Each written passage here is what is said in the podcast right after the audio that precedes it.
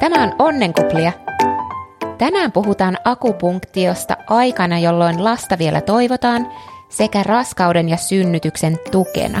Vieraana on akupunktion ja kiinalaisen lääketieteen asiantuntija Sari Tyrin Zaiger. Ihanaa, että tulit vieraaksi, Sari. Kiitos, kiitos. Kerrotko alkuun hieman itsestäsi ja miten sä päädyit akupunktion spesialistiksi? Mä äm, itse asiassa päädyin alalle semmoisen akuutin sairastelun jälkeen ja sitten länsimaiselta lääketieteeltä yksinkertaisesti loppuniksit, että mitä tehdä. Ja vahingossa sitten päädyin Kanadassa akupunktioklinikalle. En ajatellut, että siitä olisi mitään hyötyä ja kahden hoitokerran jälkeen mä olin ihan back to normal.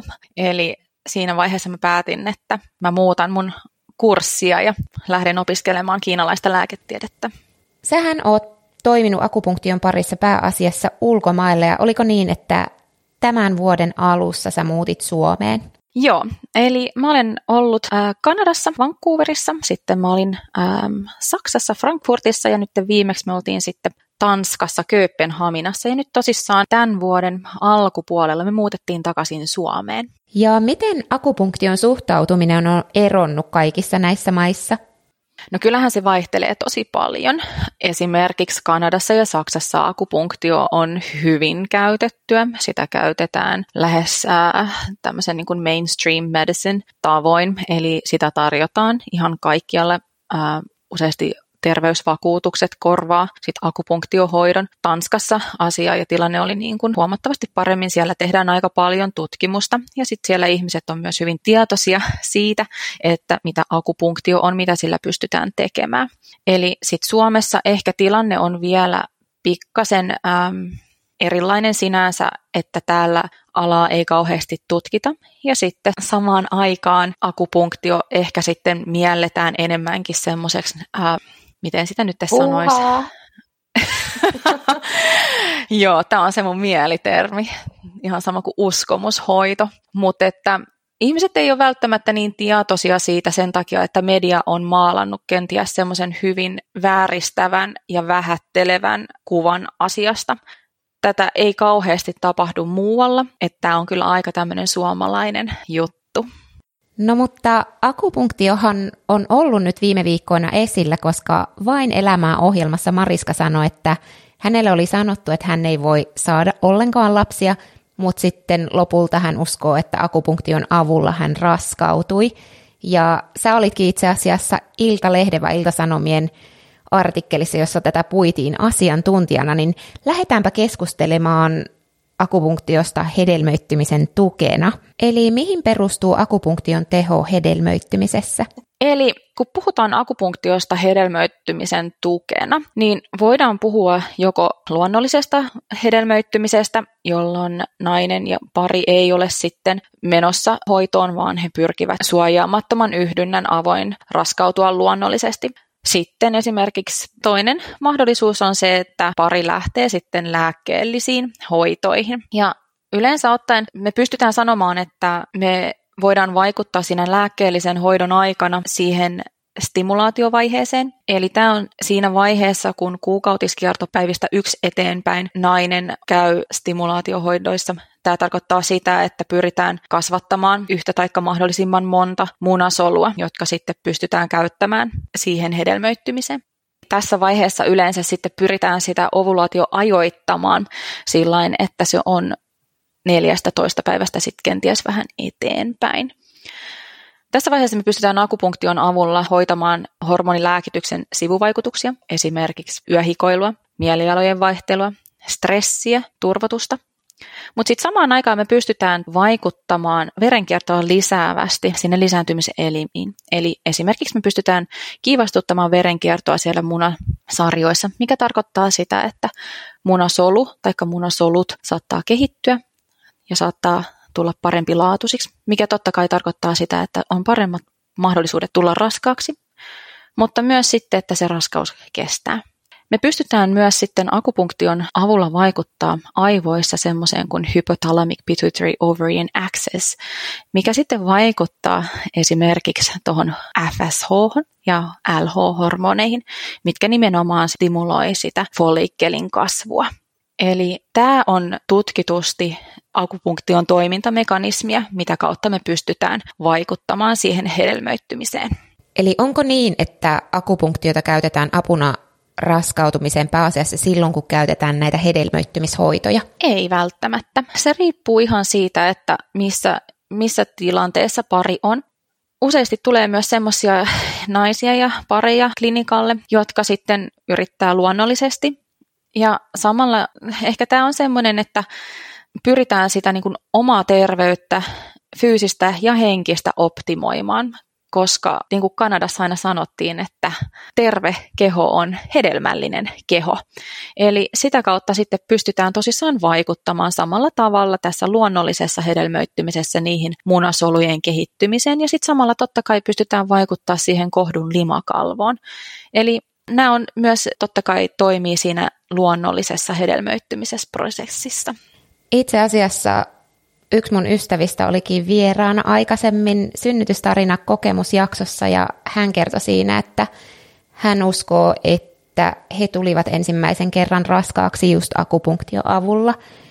He ei halunnut mitään lääkkeellisiä hoitoja ja he oli yrittänyt tosi monta vuotta, oliko se kaksi vai kolme vuotta, kun he sitten menivät akupunktiohoitoihin ja tuli sitten raskaaksi. Eli hän kyllä uskoo, että heille oli myös apua akupunktiosta. Joo, ja akupunktiossa on se hyvä nykyään, että akupunktion ei tarvitse uskoa. Me pystytään tieteellisesti hyvin pitkälle selittämään sitä, mitä tapahtuu ja minkä takia tapahtuu. Eli akupunktiossa tosissaan nykyään käytetään sitä tutkittua tietoa. Ja vaikka ne tutkimukset ei välttämättä kerro kaikkea, niin ne antaa hyvin ja hyvää tietoa ja ideaa siitä, että mistä jatkaa eteenpäin tutkimuksia tehdessä. Onko sitten jotain statistiikkaa, kuinka usein akupunktiosta on saatu apua raskautumiseen? Joo, eli tämä onkin hyvä kysymys. Öm, yleensä kun katsotaan, että mitä statistiikkaa halutaan, me voidaan katsoa dataa esimerkiksi siitä niin kuin kliinisistä raskausluvuista, me voidaan katsoa elävä, niin kuin lapsien elävänä syntymisestä dataa, tai sitten esimerkiksi keskenmeno statistiikkaa. Ja 2019 julkaistiin meta-analyysi, jossa sitten käytiin läpi justiinsa näitä että prosentuaalisia hyötyjä. Sanottiin, mikä ehkä on naisille mielenkiintoista tietää, on se, että 2-3 hoitoa yleensä auttoi naista vähentämään stressiä ja sitten 9-14 akupunktiohoitoa ennen IVF-hoitoa ja siirtoa auttoi sitten huomattavasti siihen kliiniseen raskautumiseen. Eli tämä tarkoittaa sitä, että akupunktiosta tutkitusti on hyötyä. Totta kai sitten kun katsotaan eri tutkimusmetodeja, eri tutkimusmetodologeja, niin niistä saattaa olla hyvinkin paljon erilaisuutta. 2020 julkaistiin semmoinen mielenkiintoinen tutkimus, missä verrattiin jäädytettyä alkiosiirtoa. Sitten toinen kontrolliryhmä oli jäädytetty alkiosiirto ja akupunktio ennen ja jälkeen sen alkiosiirron. Ja sitten kolmantena tutkimusryhmänä oli se, että oli tämä jäädytetty alkiosiirto, akupunktio, ennen ja jälkeen siirto, ja sitten kaiken lisäksi vielä lisättiin siihen kokonainen kiinalaisen lääketieteen hoitometodi kaarti. Ja yleisesti ottaen tämä viimeinen vaihtoehto, eli käytetään tätä IVF ja kokonaista kiinalaista lääketiedettä kokonaisuudessaan, mikä sitten sisältää justiinsa, puhutaan unesta, puhutaan ruokavaliosta, puhutaan liikunnasta ja stressistä muun muassa, niin tällä me saatiin kaikista parhaita tuloksia. Eli sitä tutkimustulosta on ulkona ja maailmalla. Tää, nämä tutkimukset yleensä ei ole suomalaisia ja ei olekaan suomalaisia, mutta että kyllä sitä statistiikkaa rupeaa löytymään, mutta se täytyy hirvittävän varovasti katsoa, että mitä metodologeja ollaan käytetty koska akupunktion tutkiminen on hirvittävän vaikeaa. Esimerkiksi näiden kaksoissokkotutkimusten tekeminen on todella vaikeaa toteuttaa kunnolla akupunktiotutkiessa. Minkä takia se on vaikea toteuttaa? No yleensä kaksoissokkotutkimuksissa ideana tosissaan on se, että me sokkoutetaan ne ihmiset, jotka päättää sitä, että missä ryhmässä, missä tutkimusryhmässä sä olet. Oletko esimerkiksi siinä akupunktioryhmässä tai sitten kontrolliryhmässä. Ja sitten siinä tehdään silleen, että no se se semmoinen niin kuin ihmisten valinta, sehän on helppo sokkouttaa. Mutta sitten tämä niin kuin kaksoissokko sinänsä, että me sokkoutettaisiin tämä akupunktion antaja ja akupunktion saaja, se on lähes mahdotonta, koska se akupunktion antaja, akupunktiohoitaja, ehdottomasti tietää, antaako hän oikeita akupunktiota vai antaako hän sitten tätä niin placebo tai sitten sham-akupunktiota. Ja toisaalta sitten voidaan myös sanoa, että tämä tutkimusryhmäläinen, hän varmastikin myös tietää, saako hän oikeita akupunktiota, eli käytetäänkö neuloja vai eikö käytetä neuloja. Voidaan ehkä sanoa, että se potilas siinä tilanteessa ei välttämättä tiedä, mitä pisteitä käytetään. Mutta sitten samanaikaisesti ollaan myös kritisoitu sitä sham sekä placebo-akupunktion tutkimista sinänsä, koska kun katsotaan näitä niin kuin ihan, ihon ja kehon dermatoomeja, niin esimerkiksi jos me pannaan samassa dermatoomissa neuloja, niin se ei välttämättä tarkoita, että se valepiste olisi aivan täysin tehoton. Ja tämä tekee nimenomaan akupunktiotutkimuksesta hirvittävän haasteellista. Ja onneksi tästä nyt ruvetaan puhumaan enemmän, koska tämä tarkoittaa sitä, että akupunktiotutkimusta, sitä on ihan hirvittävän paljon, mitä pystyttäisiin tekemään. Ja mä toivonkin, että Suomessa ruvettaisiin myös samalla tavalla kuin Ruotsissa ja Norjassa ja Tanskassa. Akupunktiota tutkitaan ihan hirvittävän paljon. Siellä on tutkimusryhmät ja keskukset akupunktion tutkimiseen. Ja tämä on sellainen paikka tutkijoille ja myös akupunktiohoitajille, että tähän pitäisi kiinnittää enemmän huomiota. Koska kuten sanottu, akupunktio ei kuulu uskomushoitoihin, mikä on ihan kamala termi, eikä myöskään huuhaahan, koska sitä tutkimusta riittää ja tutkimusta on jo olemassa. Hienoa. Entä sitten, jos haluaa täysin luonnollisesti ilman hedelmöittymishoitoja raskautua ja tulee akupunktio, niin pitääkö siinä tehdä jotain muuta hoitojen ohessa? Eli onko siinä jotain käytäntöjä, mitä pitää tehdä? Sä mainitsit jo, että kokonaisvaltainen kiinalainen hoitokaarti otetaan käyttöön, niin mitä tämä oikeastaan tarkoittaa? Joo, eli tosissaan, jos haluaa pelkästään ja pyrkiä luonnolliseen hedelmöittymiseen, niin ehkä siinä ihan ensimmäinen on justiinsa se halu saada tukea siihen projektiin ja matkaan. Ja sitten toisaalta se, että ehkä kaikista tärkein asia, mitä me voidaan tehdä, on se, että me katsotaan, että millainen kuukautiskierto on. Eli onko se säännöllinen vai epäsäännöllinen. Pyritään kartottaa sitä, että tapahtuuko ovulaatio, ja jos tapahtuu, niin koska. Eli nämä on niitä semmoisia ihan ensimmäisiä, mitä pitäisi naisen tehdä. Eli sanotaanko, että ennen kuin nainen tulee akupunktiohoitoihin raskautumisen tueksi, niin hänen kannattaa merkkailla ylös kuukautisia ja vaikka varmasti kyllä jokainen nainen tietää oman kuukautiskierron silloin, kun he yrittää lasta. Juurikin näin, joo. Eli useasti naiset pistää ylös sitä, että koska heidän kuukautiset alkaa. Ja tämä periaatteessa riittää meille, koska me pystytään sitten siitä katsomaan ja ottaa tosissaan sitä dataa, että millainen kuukautiskierto naisella on. Totta kai se vaihtelee, mutta että otetaan se yleiskatsaus sitten siitä. Ja tosissaan, niin kuin sanoitkin, niin valtaosa niistä naisista, jotka yrittää raskautua, niin heillä on hyvin tiedossa se oma kuukautis- ja ovulaatioajankohta. Mutta että akupunktio on osa kiinalaista lääketiedettä, ja kun nainen tulee sitten mun vastaanotolle ja haluaa tukea hedelmöittymiseen ja raskaaksi tulemiseen, niin me aina katsotaan sitä naista kokonaisuutena. Eli tässä vaiheessa, jos nainen ei ole koskaan käynyt hedelmöittymisklinikalla, niin hänellä yleensä ei ole minkäänlaista tietoa siitä, että mitkä hänen labratulokset on, tai että mikä hänen kohdun limakalvon paksuus on. Eli me ruvetaan katsomaan ja hoitamaan sitä, mitä me nähdään, mitä me kuullaan, ja sitten otetaan se linja periaatteessa, että pyritään sitä kokonaista terveyttä hoitaa ja sitten totta kai samanaikaisesti tehdään sitä hedelmöityshoitoa. Eli yleensä ottaen mä sanoisin, että jos tarvitsee ottaa muuta hoitoja, niin mulla ei ole minkäänlaista tietoa, että millä muilla hoidoilla olisi tieteellistä niin kuin statistista vaikutusta ja merkitystä raskautumisen suhteen. Eli sinänsä mä sanoisin, että ei välttämättä tarvitse lähteä, koska kiinalainen lääketiede ja akupunktio on jo kokonainen lääketiede itsessään. Siitä saa sen hyödyn ja avun, mitä varmastikin haluaa ja tarvitsee. Ainahan se ei riitä. Ja toisinaan on niitä tapauksia ja tilanteita, että sitten pari ei raskaudu ollenkaan. Ja toisinaan me tiedetään syy, toisinaan sitä syytä ei ole tiedossa, eikä se selviäkään. Monta hoitokertaa sitten yleensä tarvitaan, jos käyttää pelkästään akupunktiota hedelmöittymisen tueksi? No siis se on aivan täysin ää, yksilöllistä. Se riippuu naisesta. Ja tämä tarkoittaa sitä, että täytyy katsoa, että minkä ikäinen nainen on, koska sillä iällä on vaikutusta.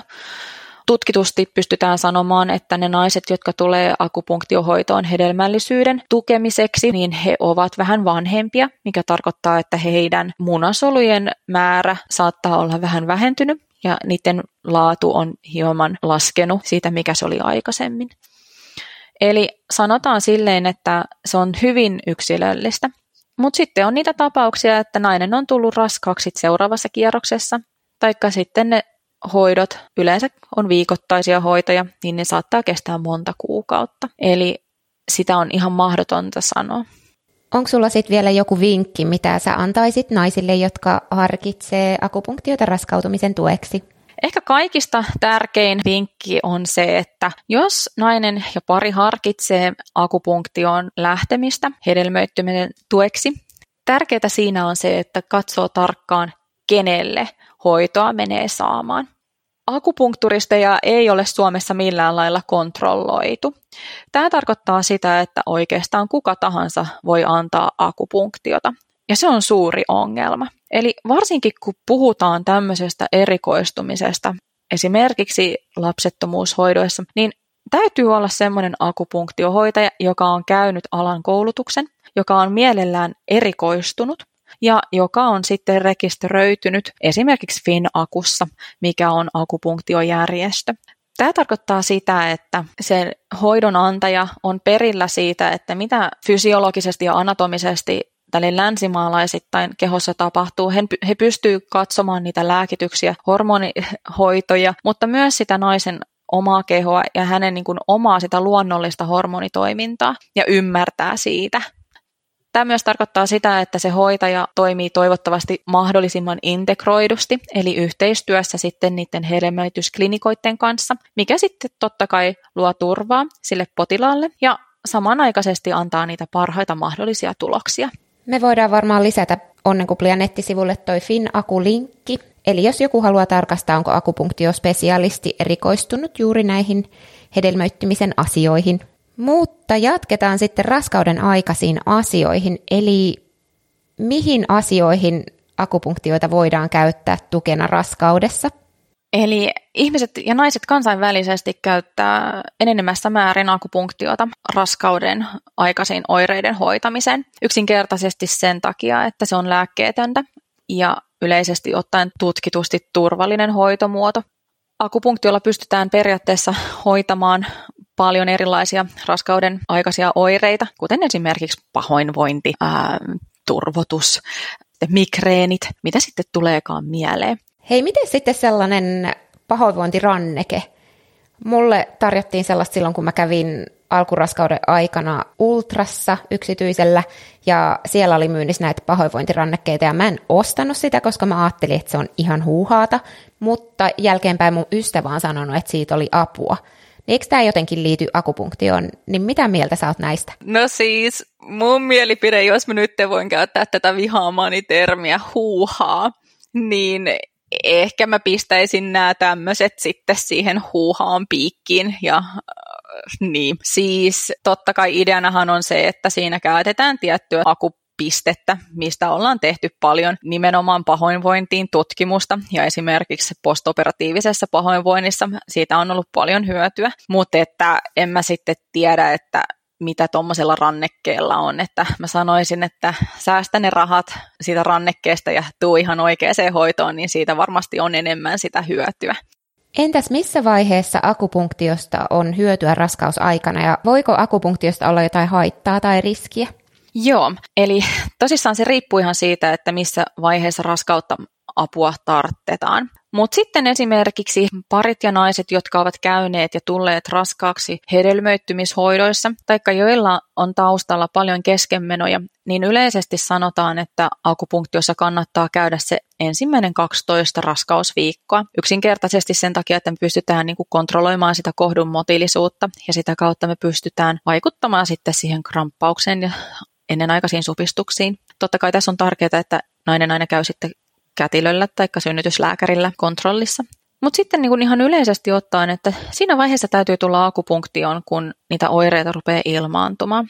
Raskauden aikana niitä oireita saattaa tulla monia erilaisia ja niitä saattaa tulla ja mennä. Mutta sitten jos on yhtään semmoista oiretta, että mikä vaikuttaa siihen elämän laatuun ja esimerkiksi kipuilussa, että tuntee, että ei pysty ihan kaikkea samalla tavalla tekemään kivun vuoksi, niin siinä vaiheessa saman tien kannattaa hakeutua hoitoon. Yksinkertaisesti, koska monesti nämä asiat akuuttina on helpompi hoitaa ja nopeampi hoitaa kuin sitten se, että se on kestänyt monta viikkoa tai monta kuukautta, saatika sitten kipu ja oireilu olisi kroonistunut.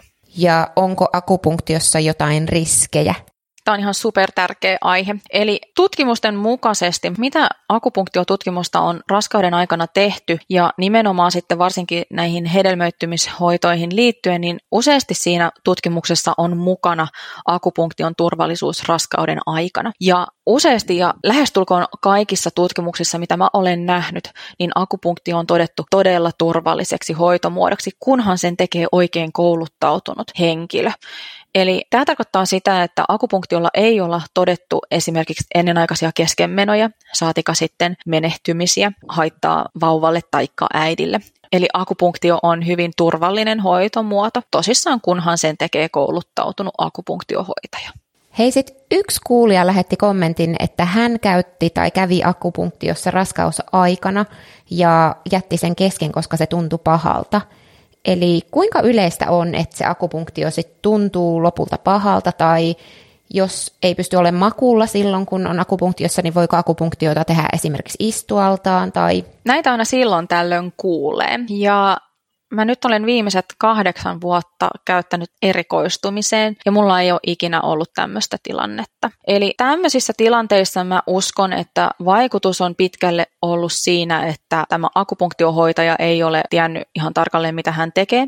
Hän ei ole välttämättä ihan kunnolla kouluttautunut, mikä tarkoittaa sitten, justiinsa tässä tulee siihen ongelmaan, että koska tätä alaa ei kontrolloida ja valvota, eli lyhkäisillä viikonloppukursseilla ihmiset pystyy ruveta piikittelemään. Eli mä ikinä menis. No kukaan ei edes menisi viikonloppukurssin käyneille kampaajalle, niin minkä takia sitten mennään viikonloppukurssin käyneille piikittelijälle. Tämä on siis semmoista, että me tarvittaisiin kyllä kontrollia tähän. Mutta että tosissaan niin kuin sanottu, niin akupunktion ei ikinä kuuluisi sattua. On se sitten missä vaiheessa raskautta tahansa, taikka jopa synnytyksessä. Eli Akupunktio yleensä tehdään siinä vaiheessa raskaana olevalle naiselle aina kyljellään, eli hoito tapahtuu siinä vaiheessa, kun nainen kokee itse, että selällään makaaminen on vaikeaa, niin sitten mennään kyljelleen. Mä en yleensä suosi, on olemassa semmoisia hoitopöytiä, missä sitten se raskausvatsa pääsee siitä niin kuin vapaasti siitä pöydästä läpi, mutta mä en näitä suosi, koska tämä saattaa antaa semmoista inhottavaa tunnetta sinne vatsan alueelle. Eli tämän takia justiinsa näistä tämmöisillä ikäviltä kokemuksilta vältytään, on tärkeää, että mennään kouluttautuneille akupunktiohoitajille. Mähän kävin kokeilemaan akupunktiota silloin, kun me tutustuttiin, ja mä olen todellakin piikkikammonen, kuten on myös se ystävä, joka raskautui akupunktion avulla. Ja se ei tuntunut ollenkaan pahalta, eli se itse piikkien laitto. Jossakin kohdassa tuntui vähän pieni itikanpisto ja joissakin kohdissa se tuntui ikään kuin saisit vaan vanulapulla pikkasen pyyhkässy siitä pistokohdalta, eli ei tullut mitään ikäviä tuntemuksia. Mutta minkälaisia tuntemuksia yleensä tulee siinä hoidon aikana? No se riippuu ihan siitä, että mitä hoidetaan. Ähm, yleisimpiä tämmöisiä tuntemuksia akupunktiohoidon aikana, mitä potilaat on raportoinut, on esimerkiksi lämmön tunne, paine, voi tuntea semmoista kihelmöintiä, kutittamista. Ne on semmoisia aika normaaleita, mutta että yleisesti ottaen niin mä toivon, että mun potilaat ei kauheasti tunne mitään. Eli mä toivon, että se potilas kokee olevansa turvassa. Toivon, että hän kokee, että se on rentouttavaa ja että se on hetki aikaa itselleen. Sillä aikaa, kun se keho tekee kaiken työn hänen huomaamattaan. Eli just tämän takia, koska monet meistä on neulakammosia, minä mukaan lukien, niin se auttaa sitten sitä naista rentoutumaan yksinkertaisesti sen hoidon aikana, kun siinä ei kauheasti sitä stimulaatioa tunne. Eli tämä on niinku semmoinen aika normaali, mitä sitten naiset raportoi. Mutta sitten totta kai siinä vaiheessa, kun synnytystä lähdetään käynnistämään esimerkiksi, niin siinä vaiheessa saattaa tulla sitten supistelua. Toisilla naisilla sitten supistukset saattaa alkaa toisilla naisilla on sitten lapsivesi puhjennut. Eli nämä on sitten semmoisia, että kun rupeaa olemaan sitä käynnistyspäivää mielessä ja kätilön ja synnytyslääkärin kanssa ollaan keskusteltu, niin sitten voidaan lähteä akupunktiolla kokeilemaan sitä synnytyksen käynnistystä. Ja nämä on semmoisia aika toivottuja totta kai ää, merkkejä siitä, että hoito toimii. Itse asiassa seuraava kysymys olikin, että voiko akupunktion avulla auttaa synnytyksen käynnistymistä, niin mitä silloin oikeasti tapahtuu? Eli mitä sä teet silloin, kun sä käynnistelet synnytystä akupunktiolla? Sanotaan sillä lailla, että synnytyksen käynnistäminen akupunktion avulla alkaa siitä, että nainen tulee sitten synnytystä valmistavaan hoitoon viikolla 36-37. Tästä alkaa semmoinen prosessi, mitä lähdetään viikoittain käymään läpi, jotta se keho valmistuu siihen, että se pystyy luonnollisesti käynnistää sen synnytyksen monesti kun nainen on käynyt näissä hoidoissa, niin hänen ei kauheasti tarvitse mihinkään synnytyksen käynnistyshoitoihin edes tulla. Ja sitten on myös niitä naisia, jotka tulee pelkästään siihen synnytyksen käynnistyshoitoon. Tässä totta kai niin katsotaan, että missä vaiheessa raskautta se nainen on, esimerkiksi viikolla 40, ellei sitten sitä käynnistyspäivämäärää lääkkeellisesti olla jo niin kuin sanottu, että se on parin päivän kuluttua, niin yleensä ottaen me ei ruveta käynnistämään sitä synnytystä, kun sitten muutama päivä sitä lääkkeellistä käynnistystä ennen. Ihan yksinkertaisesti sen takia, että vauva saa ensinnäkin vähän lisää aikaa ja sitten toisaalta myös se, että jos ei ole minkäänlaisia synnytyksen merkkejä kehossa, niin meidän on suotta ruveta akupunktiolla sitä yrittää käynnistyttää, koska siitä yleensä ei seuraa mitään muuta kuin sitten kipuilua. Eli edelleenkin tässä vaiheessa pyritään siihen, että me valmistetaan hellästi ja lempeästi sitä naisen kehoa itse siihen synnytykseen. Tämä tarkoittaa sitä, että me pystytään lyhentämään ja pehmentämään kohdunkaulaa pystytään avaamaan sitä kohdunkaulaa, mikä tarkoittaa sitä, että synnytys käynnistyy yleensä sitten nopeammin ja helpommin, ettei tarvitse niitä avautumiskipuja sitten kärsiä. Sitten myös toisaalta me pystytään stimuloimaan kohdun motiilisuutta, mikä tarkoittaa sitä, että kohtu rupeaa pikkasen reagoimaan siihen, että synnytys olisi lähellä. Tämä tarkoittaa yleensä sitä, että vauva siirtyy luonnollisesti alemmas siellä lantiossa. Eli nämä on sitten semmoisia, mitä sitten siinä niin sanotusti ensiaskeleilla synnytyksen käynnistämisessä käydään läpi hoidon aikana. Ja sitten totta kai, kun ollaan pidemmällä siinä raskaudessa, kun on tietoa siitä, jos käynnistystä ollaan suunniteltu, niin sitten me ruvetaan niinku stimuloimaan enemmän justiinsa sitä supistelua. Mä sain somessa pari kommenttia liittyen tähän synnytykseen valmistautumiseen. Ja toinen nainen sanoi, että akupunktio auttoi vauvaa laskeutumaan ja toinen kommentti oli, että akupunktio auttoi synnytykseen valmistautumisessa, niin miten se auttaa siihen synnytykseen valmistautumiseen? No siinä tapahtuu just tämmöisiä niin kuin fysiologisia muutoksia, mistä äsken puhuttiin, että me pystytään vaikuttaa siihen tosissaan kohdun kaulaan ja sit supisteluun sun muuta. Mutta sitten yksi tämmöinen tosi tärkeä asia, mitä niin kuin aika harvoin mistä puhutaan, on se, että myös pystytään siihen naisen emotionaaliseen tilaan vaikuttaa. Eli me pystytään rentouttaa sitä naista henkisesti, me pystytään vähentämään stressiä, mikä tarkoittaa sitä, että mitä rentoutuneempi se nainen ja äiti on, niin sen nopeammin ja helpommin se synnytys saattaa lähteä käyntiin. Eli tämä on hirvittävän tärkeä esimerkiksi synnytyspelko potilaille, ja niille naisille, joilla on traumaattista kokemusta taustalla, ei pelkästään synnytyksen, mutta että ihan kaikkien asioiden suhteen. Ja tämä on semmoinen, että mistä useasti kun se nainen on rentoutunut, mun yleensä semmoinen kotitehtävä sitten tässä vaiheessa on, että se nainen ei lähde mihinkään jumppiin, eikä tee sitä sun tätä, eikä siivoo kotia, vaan että hän tekee semmoisia ihania asioita partnerin, ystävien kanssa, koska sitten me pystytään nimenomaan entistä enemmän rentouttaa sitä äitiä. Ja sitten useasti sitten siinä vaiheessa se synnytys lähteekin käyntiin. Tämä on ehkä myös semmoinen, että mistä on oikeasti tosi paljon hyötyä sille äidille ennen synnytystä, mutta myös sitten sen synnytyksen aikana. Ja toivottavasti monet äitit sais mahdollisimman ihanan synnytyskokemuksen. Ehkä mä itsekin nyt kokeilisin. Entäs mitä hyötyjä akupunktiosta on sitten itse synnytystapahtuman aikana? Joo, eli synnytyksen aikana pystytään myös käyttämään akupunktiota. Yksi ehkä tämmöinen eniten raportoitu on nimenomaan se kipua lievittävä hoito ja metodi. Eli akupunktiota pystytään käyttämään synnytyksen aikana siihen, että me pystytään lääkkeettömästi kontrolloimaan kipua. Ja se mikä on ihanaa on, että monet kätilöt sairaalassa antaa akupunktiota ja akupainantaa. Eli tämä on semmoinen, mitä kannattaa kysyä. Sitten myös toiset akupunktiohoitajat tulee mukaan synnytyksiin. Eli tämä on kaikista ideaalisin vaihtoehto, että se oma akupunkturisti on mukana siinä sun rinnalla synnytyksen ajan. Ja sitten toinen, mitä ollaan sanottu, on se, että se akupunktion avulla pystytään rauhoittaa sitä naisen emotionaalista puolta. Eli toisinaan sitten, jos on justiinsa traumaattisia kokemuksia pohjalla, niin me pystytään vaikuttaa sitten synnytyksen aikana siihen, että me pystytään rauhoittaa sitä naista, me pystytään laskemaan niitä stressituntemuksia, mikä tarkoittaa sitten sitä, että se synnytys kenties etenee paremmin. Osaatko sanoa, kuinka laajasti akupunktiota on saatavilla Suomen sairaaloissa? Mä en ole ihan varma, miten kätilöitä koulutetaan, mutta että mä oon ainakin kuullut siitä, että jonkun verran akupunktiota olisi saatavilla sairaaloissa kätilöiden antamana. Eli sitä kannattaa kysyä ja sitten jos naiset tekee semmoisia synnytystoivellistoja, niin, niin siihen kannattaa laittaa se akupunktio. Ihan sen takia, että kenties toivottavasti sitten sulle voitaisiin antaa semmoinen kätilö, joka sitä osaa antaa. Mutta että Tämäkin on vähän, että kätilöitä koulutetaan sitten useasti niin kuin hyvin lyhkäisen ajan akupunktioon, eli mä sitten suosittelisin tosissaan sitä niin kuin ihan oikeasta akupunktiohoitajaa, jos ei ole semmoista kätilöä paikalla, joka siihen asiaan on oikein erikoistunut ja perehtynyt. No mutta siinä tilanteessahan varmaan aika vaikea saada paikalle enää ketään erikoistunutta, kun ollaan synnyttämässä. Mutta itse asiassa mullekin tarjottiin akupunktiota synnytyksen aikana ja mä kieltäydyin kovasanaisesti, koska mä pelkäsin niitä piikkejä, olen piikkikammonen.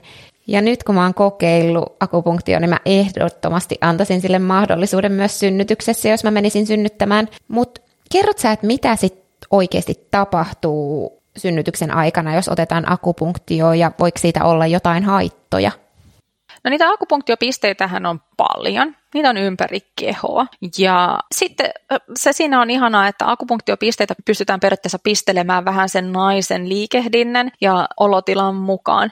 Eli toisinaan ne neulonnat on hirvittävän lyhkäisiä ja toisinaan käytetään semmoista keston neuloja, mikä tarkoittaa, että sitten se neula jätetään siihen kehoon milloin sitten saadaan sitä niin kuin jatkuvampaa stimulaatiota. Ja se samaan aikaan sitten sallii, että se nainen liikkuu ja vaihtelee asentoa. Eli jälleen kerran voidaan ehkä sanoa, että niitä neuloja sitten on siellä jossain käsissä, jaloissa ja sitten lyhytaikaisesti kenties ehkä selässä, mutta että sitten akupunktion lisäksi niin kun on aika hyvä käyttää sitä akupainantaa, koska se on sitten semmoinen, että sitä pystyy tosissaan nopeasti laittaa ja pistelee ja painelemaan. Yleensä ottaen niin kuin siinä synnytystilanteessa, kun sitä akupunktiota käytetään, niin siitä ei ole haittaa. Ää, eli sillä pystytään siinä synnytystilanteessa esimerkiksi sitten stimuloimaan supistuksia, jos on käynyt sillä lailla, että ne supistukset luonnollisesti loppuvat loppuu, taikka ne ei ole tarpeeksi voimakkaita. Eli siitä on ihan hyötyä siinä niin kuin sitten periaatteessa koko synnytyksen ajan. Akupunktiota voidaan myös käyttää sitten, kun vauva on jo syntynyt, niin myös siihen, että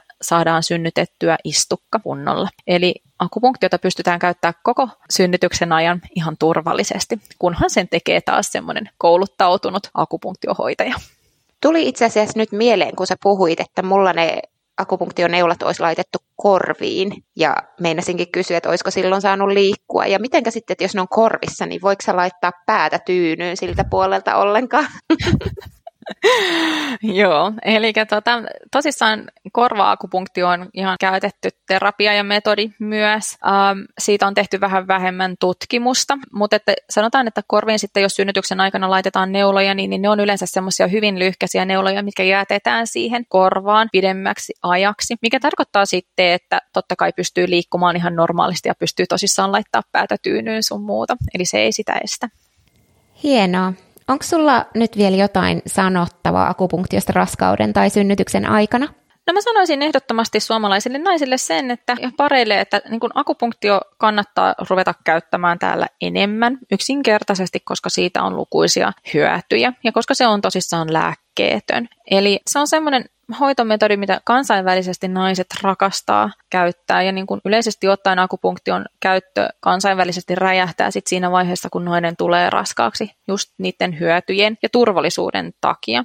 Eli siinä vaiheessa, kun tulee mikä tahansa oire, niin kannattaa ottaa yhteyttä siihen akupunktiohoitajaan ja kysyä, että pystyisikö tälle tekemään jotain. Mutta sitten myös on tosi tärkeää se, että käydään katsomassa, että missä rekisterissä se akupunkturisti on, mitä hän on tehnyt, mihin hän on erikoistunut, koska on ihan suotta lähteä jo jollekin akupunktiohoitajalle, joka on erikoistunut sitten niin kuin ortopediaa. Hänen ne hoidot saattaa olla sitten ihan tosi erilaisia kuin niiden, jotka on erikoistunut gynekologiaan esimerkiksi. Mites? Onko akupunktiosta apua sit jollakin tapaa synnytyksen jälkeen tai sitten synnytyksen jälkeiseen palautumiseen?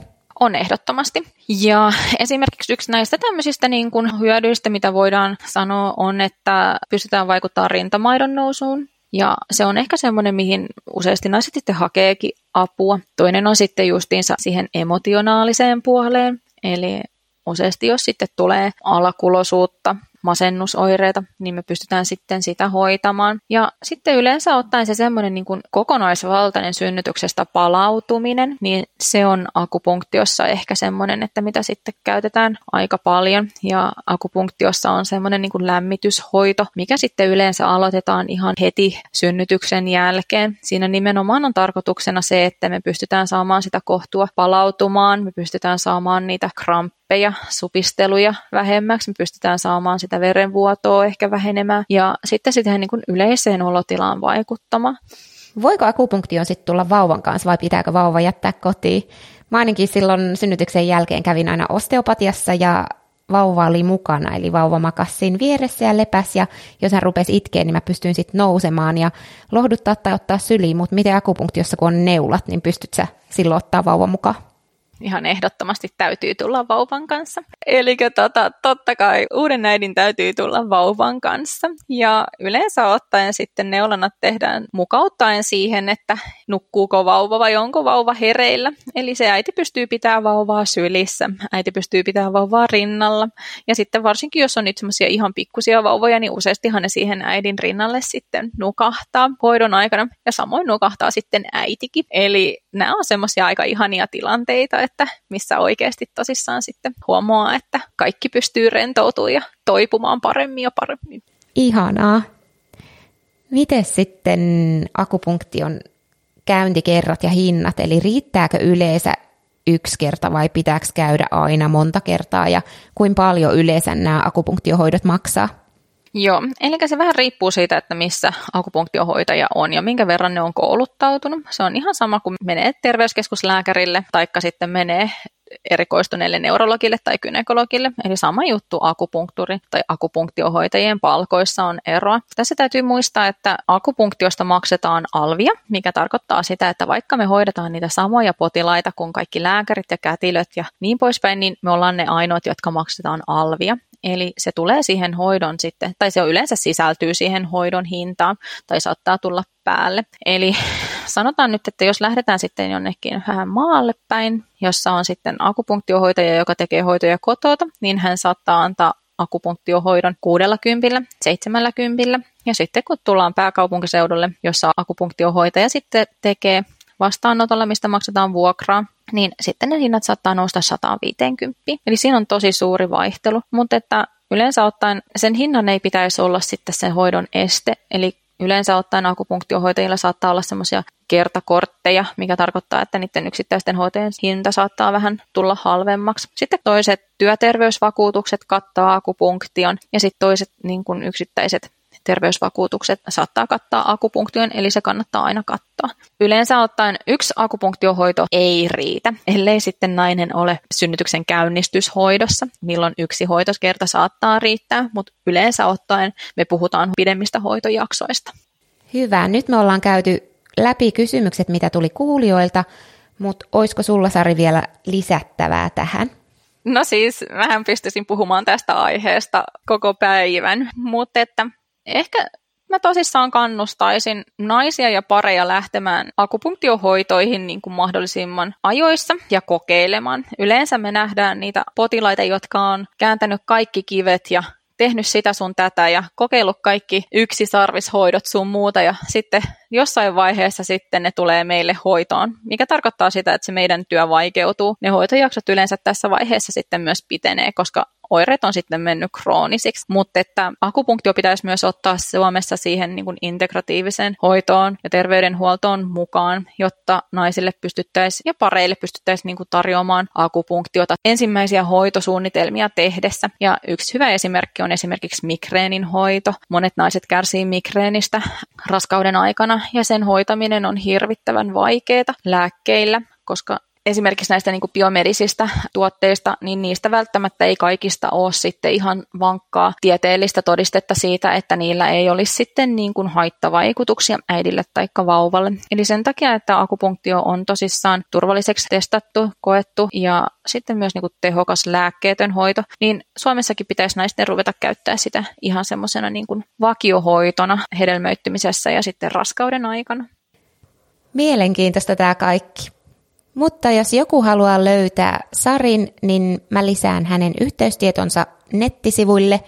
Sinne lisään myös muutaman linkin aiheeseen, eli jos joku haluaa syventyä tai katsoa vielä vähän lisää tietoa tästä aiheesta, niin www.onnenkuplia.fi ja valitse sieltä podcast. Ja tämä olikin sitten tämän syksyn viimeinen jakso ennen pientä Onnenkuplia podcast-taukoa. Ja ensi keväänä on sitten luvassa asiaa raskaudesta, synnytyksestä, vauvavuodesta, äidin hyvinvoinnista. Katsotaan, saataisiko me mukaan jo keväällä jotain taaperoasiaa. Eli seuraile onnenkuplia someen, niin saat tiedon heti, kun aloitetaan taas uudet jaksot. Ja Sari, kiitos miljoonasti, että tulit vieraaksi. Kiitos Paula, että mä pääsin tänne puhumaan tärkeästä aiheesta. Ja kiitos sinulle toisessa päässä, että kuuntelit. 嘿，不黑。